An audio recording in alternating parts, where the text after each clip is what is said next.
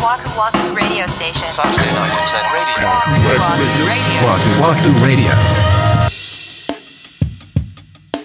9月30日金曜日22時になりました。こんばんは、ワクワクラジオ森口です三。田村です。電気屋ウォーカーのコーヒーさん、タイジさん、ひまちゃんさん、放送お疲れ様でございました。ここからはワクワクラジオがバトンを受け取らせていただき、日本ポッドキャスト協会様主催インターナショナルポッドキャストで、例配信30分間の放送をさせていただきたいと思います。どうぞよろしくお願いいたします。お願いします。今年もインターナショナル、インターナショナルポッド インターナショナル。絶好調やな。はい。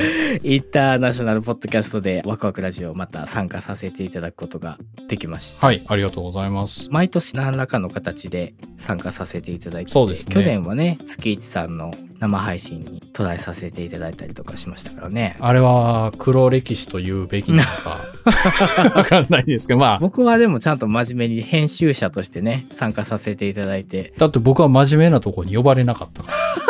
まあそれは日頃の行いということでねおかしいんだよな。それでですねで今回はうんこれまでワクワクラジオ知っていただいている方もいらっしゃるかと思うんですけども、今回初めましての方もいらっしゃると思うんですよね。なるほど。はい。まあ、そんな方にも、まあ、ワクワクラジオってこういう番組なんだよっていうの分かっていただきたいなと思いまして、はいはいはい。これまで、えーワクワクラジオ、今日この収録日時点で191本出してるんですね、エピソードを。へーで、その中からですね、はいはい僕たちそれぞれが、えーと気に入ってる好きなエピソードを1本ずつ上げて、それをあのプレイバックで皆さんにもう一回聞いていただきたいなと思っています。これがね、自己紹介代わりというか、はいこれまで聞いてくださった方も、もう一回聞いてもらいたいなっていうような回をご紹介したいなと思っております。わかりました。それでは早速、えー三田村さんからいきましょうかね。どの回選ばれましたか？いやね、191ですか？全部で。そうですよ。109 191あるって言われておいて、これを持ってくるのもちょっと気が引けるんですけど、24話。え？ー、いつ？第24話の、はい。癖が強い関西のおばちゃん事情。ああ、はいはい。あ、もうそんな前でしたか、それ。そんな前よ。びっくりした。はいい。や、そうだから1個選ぶっていうので僕も聞き直してたんですよ、最初の方からね。はいはいで、この24話のこれを聞いた時に、いやもうこれがワクラジでしょうとういう出てる内容だったんでいいかなと思って選びました。なるほど。関西のおばちゃんの話のうん一番最初のネタ、だと思ですよねいますね。うん。まあ僕たち関西から二人発信しておりますので、まあそういう地域色の強い、まあ、エピソードかなと、ねうん、思いうんますね。うんそういうところも感じてもらえるかなとね。まあ懐かしいい回になりますけども、2021年2月の13日配信はい。それでは、は、えっ、と、三田村チョイスの、えー第24話、癖が強い関西のおばちゃん事情。では、プレイバックしてみたいと思います。はい。Playback. 前回、はい。関西弁のお話をしたじゃないですか。はいはいはい。で、それにちょっとね、関連するところがあるんですけど、ちょっと前の話なんですけどね、お正月休みの中で、うん。えっ、と、ちょっと大きめのスーパーにお寿司を買いに行ったんですよ。ほだからものすごい人で、やっぱり。う。うん。ああいう時って、普段出さない感じのお寿司とかが出るんですよね。ねちょっと上等なやつとか、あの、数がいっぱい入ってるやつとかね。で、なかなか、その、一人前のパックみたいなんて逆に減るんですよ、そういう時って。ああ、もうパーティー形式みたいな。そうそうそうそうそうそうそうそう、で僕が買いに行った時は、まあ、僕と奥さんのもう一人前一人前が欲しかったんですよ、ほうほうほう。うんで売り場行ったらなくて、でちょうど、うんあのー店員さんがねワゴンでゴロゴロ押して補充しに来はったのねあああちょうどよかったと思ってで出してはるの見てたら、あ。うん。ある一人のおばちゃんがねうん。その補充したパックが売り場に着地した瞬間持っていくのよ全部 もうワンワンコそばみたいな感じで ぜいやいつか止まるやろうと思って見てたら全部取ったのよええー、それどうよ？いや多分だからその親戚とかがねたくさん集まられて。でそれで一人一人に出さはるんかなみたいなことは思ったですけどほいやーと思って見てたの。ならやっぱりあのそういう時ってすぐにまた新しい補充が来るからうん。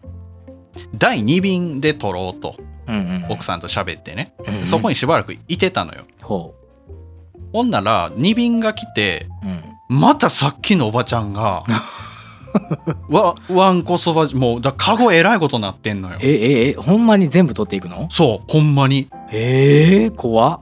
うん、で俺思わずさそれ見ててそのあれやで、うんその撮ってるおばちゃんに聞こえないようにやけどうん。全部持っていくやんって言ってもうたの ちっちゃい声で。ほんなら後ろにおったおばちゃんが「なあほんまに」って言って話しかけてきて。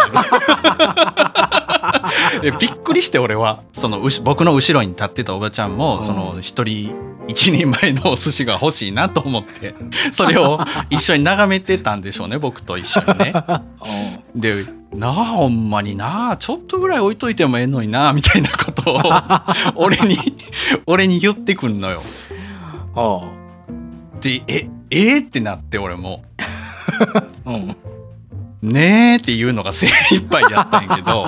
せやろな。うん。そう。でまあそこは粘ってたらあの帰ったのよ結局は。帰って「あよかった」うん言うてで家帰ってきてうん。で奥さんと喋ってて「あの話しかけてきたおばちゃんすごかったな」って言って喋ってたらうん。あのああいうことすんのは関西のおばちゃんだけやで。って言うのね。彼女は。そうなん？他の地方ではいないと思うよ。あんな全く知らない人に。突然話しかけるっていうのは関西でそれもおばちゃんだけじゃないかなって言ってたんですよ。そうかな。どう思いますかこれ？いやーそうなんかな。いやいやでも俺比較的話しかけられることが多くって知らない人に、ああうん。それこそ買い物とかのシーンが多いんですけど。何話しかけられんの？えなんかほんとたわいもないことです。そんなイベントある？売り場で。ないやろ.僕ねおっちゃんとかにもよく話しかけられるし。え全然知らん人に？うん全然知らない人。少し前ですけど、うん。お味噌汁あのインスタントのお味噌汁を朝芸的なやつね。あ、ん。そうそうそうそうそんなのを、あの会社で飲もうと思ってうん。あの選んでたんですよね。あの、うん。いっぱい種類が並んでて。あるね。うん、でわあこれどれにしよっかなと思って結構こう、まあ比較的安いやつからちょっと結構いい値段するやつまで並んであってううん。ん、わあこれいいなでも1食300円か。これはちょっとなあみたいな感じでこうじーっと僕見てたんですよね。で多分僕声が漏れてたんだと思うんですけど。漫画かよ。そんなことある？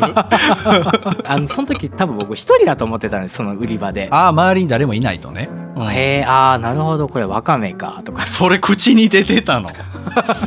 やば。うん。あこれはあ揚げか 可愛らしすぎる 僕の後ろにおっちゃんがおったんですよ。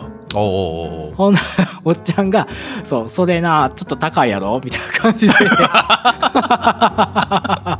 え長谷園の人ではないよね。あ じゃあじゃあじゃあ。それこそおっちゃんも探しとったんと思うんですけど。はそうやねそれ兄ちゃんちょっと高いやろとかって言われて僕その話しかけられることについては別にそこまであの抵抗ないので。あはあはあはあ。あのあそうっすよね。これちょっと高いですよねとか言ってちょっと話するんですけど。へえすごい。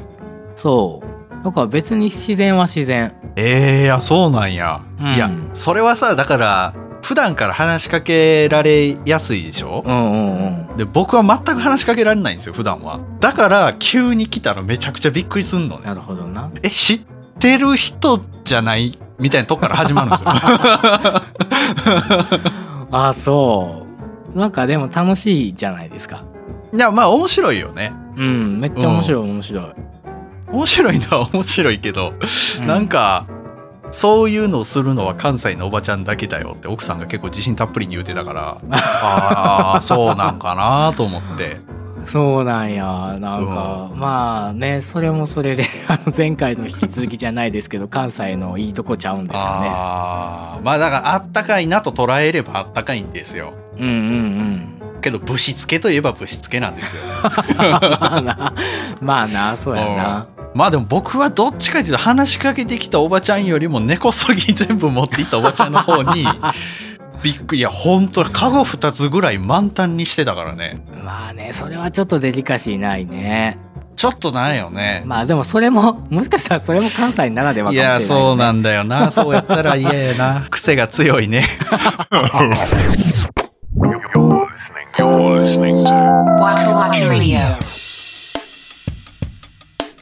いや懐かしいですよね。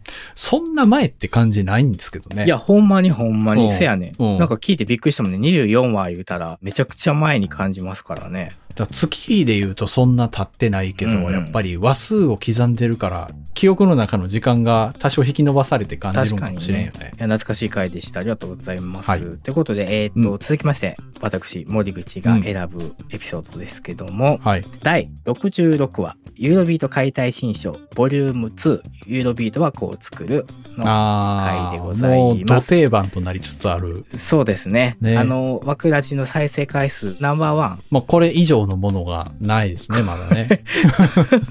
それもまたどうなんだろう。これ第66話で、えーと、配信日としては2021年の12月4日。はこれがもうダントツの再生回数で、ちょっと飛び抜けてるんですよね、確か。もう堂々としてますよ。うんうん。多分ね、これ何回も聞いてくださってる方が多分多い。ああ、そういうこと。多分何度も何度もリプレイしていただいてるっていうのが大きい気がしますね、このなるほどね、うんスタジオからヤマハのシンクルームでつなげて収そうだ、録したやつそうだ。そうだ。もう森口先生、ド緊張してたもんね。そうそうそうそうそうそう。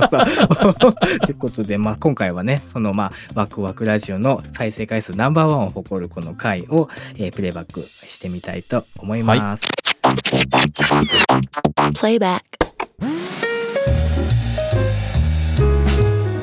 はい、ということで、今回は、ユーロビート解体新書ボリューム2でございます。ボリューム2来るまでかかりましたね。かかりましたね。やれやれやれやれ言われて、やっと、重い腰がやっと上がりました。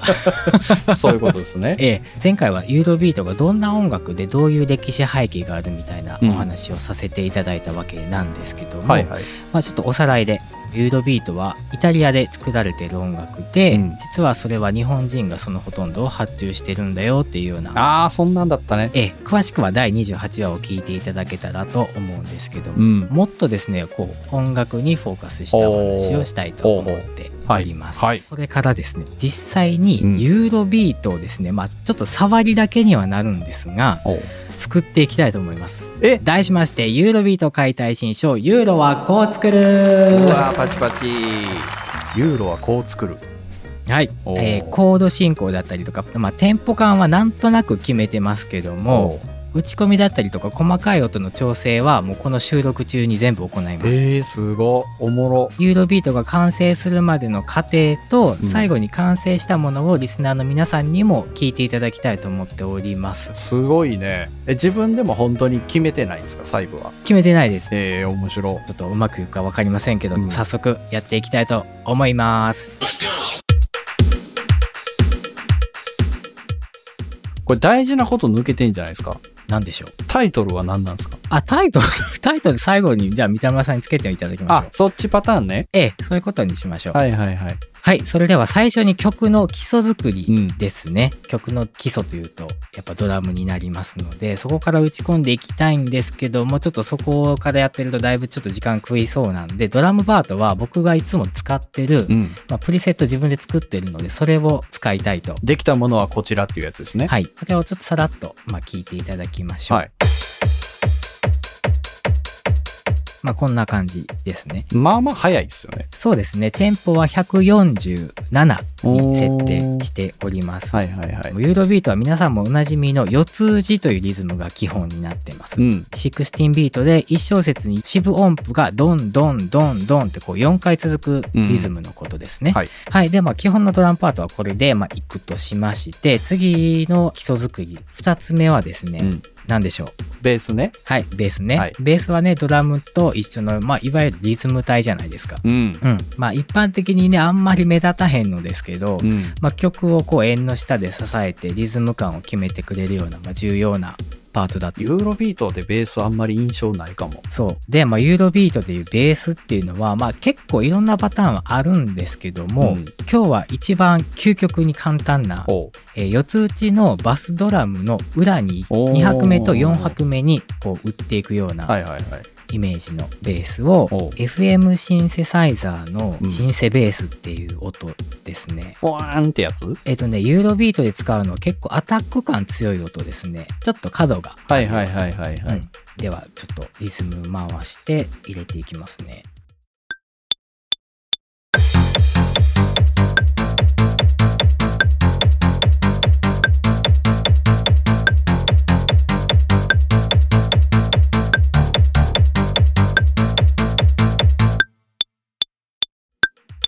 はい、おこんな感じですね。もうすでにトライミー感あるもんな。そうですよね。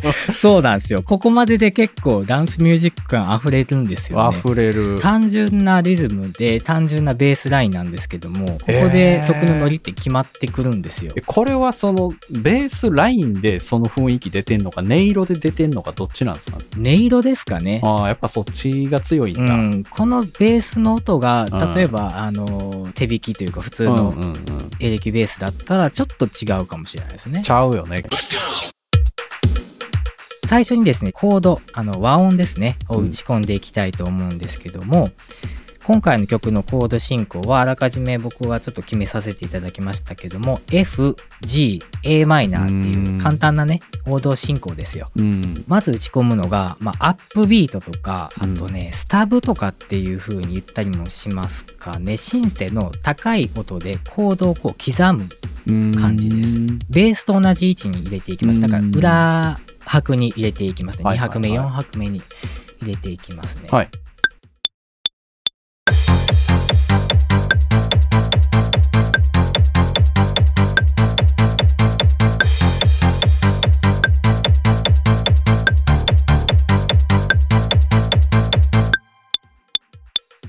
ちょっとこう刻む感じ、うん。チャッチャッチャッチャっていう。そんな感じだね。裏拍を刻むコードですね。ほでは次にピアノです。うはいはいはい。ピアノが入ることでもう一気に音楽らしくなってくると思います、でピアノの音はなるべく固めの音を選ぶようにしてます。ああのダンスピアノとかっていう音色が入ってるシンセサイザーとかソフトシンセとかっていうのがあるかもしれないですけど僕はあのねローランドの JD800 というですねシンセサイザーがあるんですけどもそれの JD ピアノっていう音色をサンプルして使ってます。えー、実は TK ピアノとかって呼ばれてたりもするんですけど哲哉はい。この哲哉さんが90年代に作ってたヒット曲に数多く使われているピアノの音色なんですよね、えー、 globe の DEPARTURES とか。ああそうだね。ちょっとダンサブルなコード進行を打っていきたいと思います。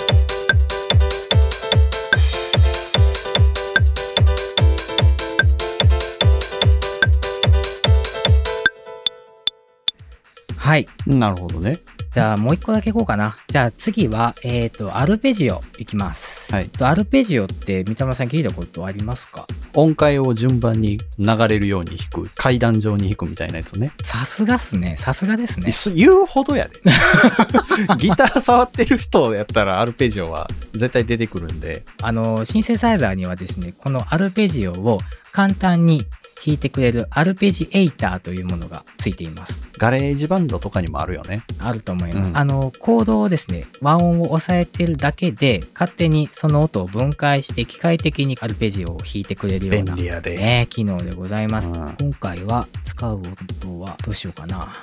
うん。ピコピコピコピコいうよううなん感じの音を。はいはいじゃあちょっと入れていきたいと思います。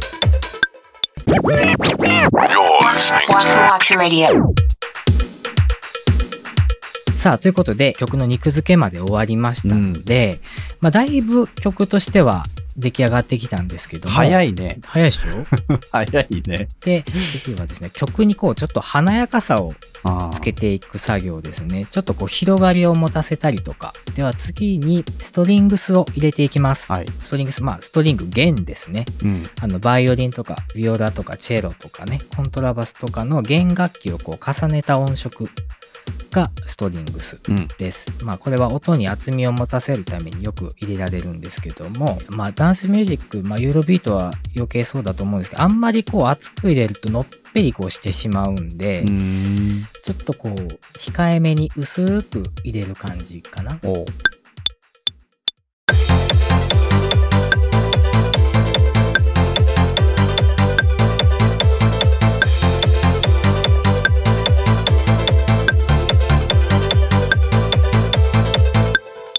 はい。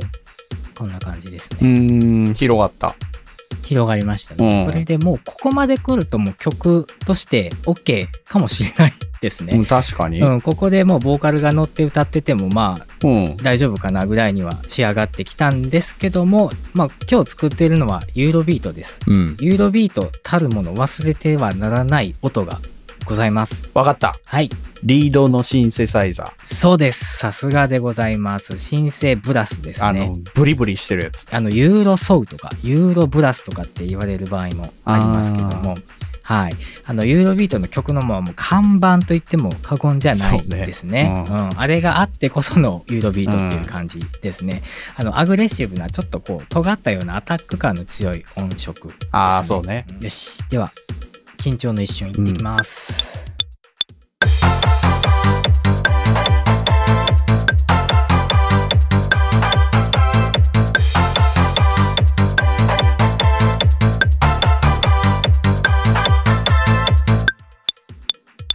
はい。じゃあ、ここまで入れたらもうユーロビートなんですけども、さらに隠し味を入れます。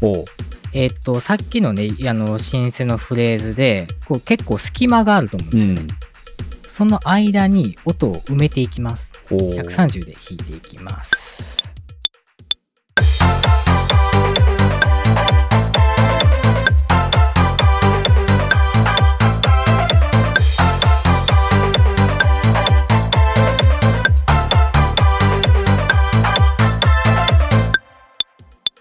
分厚くなったね。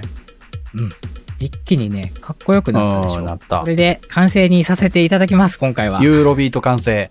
ユーロビート完成。ああ、素晴らしい。ということでですね、今回作ったこの曲のうん頭ですね、まあドラムから順番に打っていきましたけども、うんその頭からその完成するまでの最後までを順番にこうはい重ねて再生していきますので、どんな風に音が重なって曲になっていくかっていうのを聞いていただけたらと思います。では最後、皆さんこんな感じでできましたんで聞いてみてください。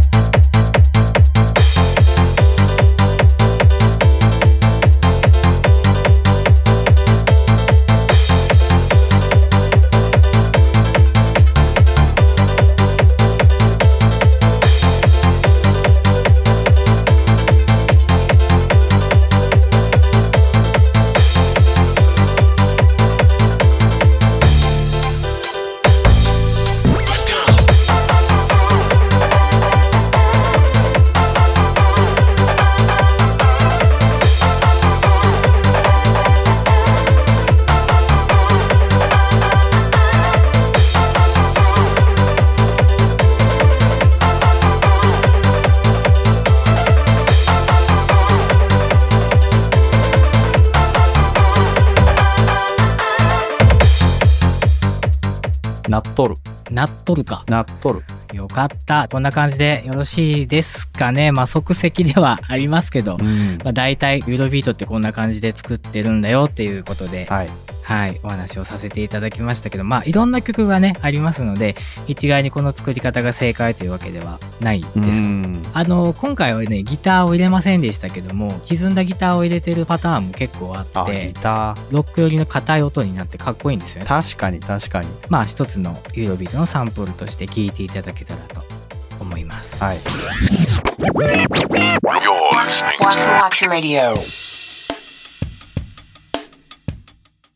はい。やっぱ緊張してましたね、声がね。普段絶対やることないもんね、そんなこと。そうだよ。うん。まあ、これ、あれですよね。音楽を作るっていう回としては、多分これが最初だったのかな。そうそうですね。リスナーさん側も、なんかその音楽ができていく過程ってこんな風なんだっていうのを初めて知りましたみたいな声も、うんでたくさんいただいた回になって、なんか結構ここも一つワクラジのちょっとターニングポイントだったんじゃないかなっああ、てそうかも。思うような、うん確かに。うんなんかそういう回だったなっていうふうには思いますね。なるほどね。まあ、手応えっていうのがここでガンと来たもんね、確かに。そうでしたね。なんか Apple Podcast はいはい、はい。ドンと取り上げていただいたりして、結構ね、やっぱりキーとなる回かなって思ってますね。今確かにもう全然でもそこにこう着地はしなかったね。そ のレールに乗るかと思いきや。そうですね。はい。66話以降、それを越したものがまだ出てきてないって考えると、ちょっと、なんとも複雑なんですけども。超えていかないといけないからね。そうなんですよ。この手のやつはね。そうなんですよ。そうなんですけど、なんかいかんせんね、ちょっとこの再生回数がなかなかえぐくて、ちょっとそこをね、越していくのはなかなか難しいんですけども。あのね、シティポップの、まあ、同じ曲を作るっていう回があったじゃないですか。あれがね、割と近くまで来てますね。今おー、そうなんですね。うんあの、やってよかったなと思う回でしたね。うんやっと僕の存在意義が出せた回じゃないかなと。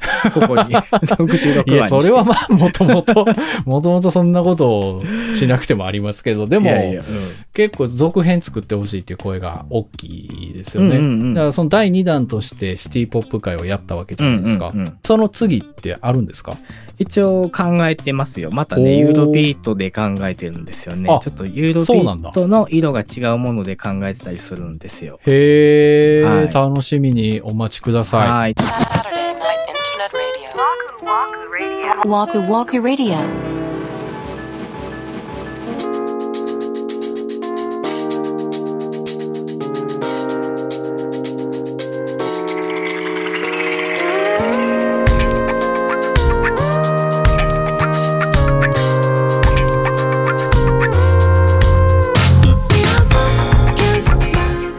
ワクワクラジオ、そろそろお別れの時間が近づいてまいりました。では、えっ、と、三田村さんと森口の、えーおすすめ回というか、お気に入りの回を、まあ、それぞれ出しましたけども、うんこれを越していかないとダメですね、でも。あー、まあ確かにね、もう僕はもう運ですから。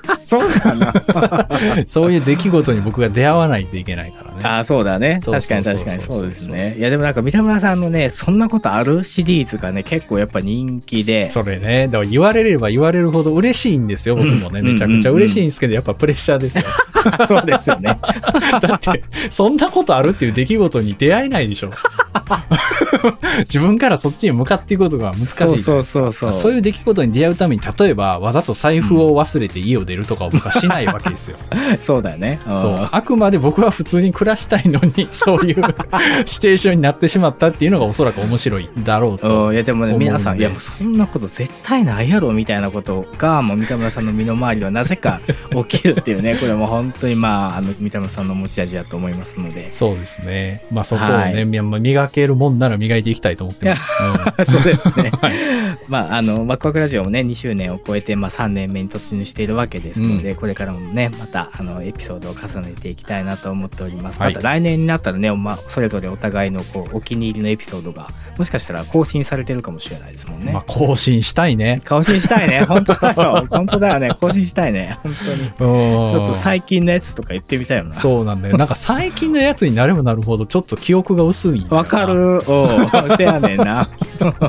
別に抜いてるわけじゃないんですけどね。そうそうそう。決してね、全然なくって、そうなんですよ。だから1年後とかにやっと今のエピソードが定着してたりするのああ、かもしれない。そうかも。自分の中で消化できるのかもしれないですね。そうそうそう話してる内容としては結構こう幅広い、うん。うん、確かに。浅く広くっていう感じですか、ねうんまあこんな番組がいるんだなということで今回放送を聞いていただいて初めて知っていただいた方は、えー今後ともどうぞよろしくお願いいたします、はいこれまで聞いていただいているリスナーさん配信者仲間の方々、えーこれからもどうぞよろしくお願いいたしますよろしくお願いします。こっからね、もうまだまだたくさんの番組続いていきますので、皆さん、どんどんお楽しみいただけたらなと思います。はい。続きまして、えー、ネハンラジオさんの番になりますので、どうぞよろしくお願いいたします。お願いします。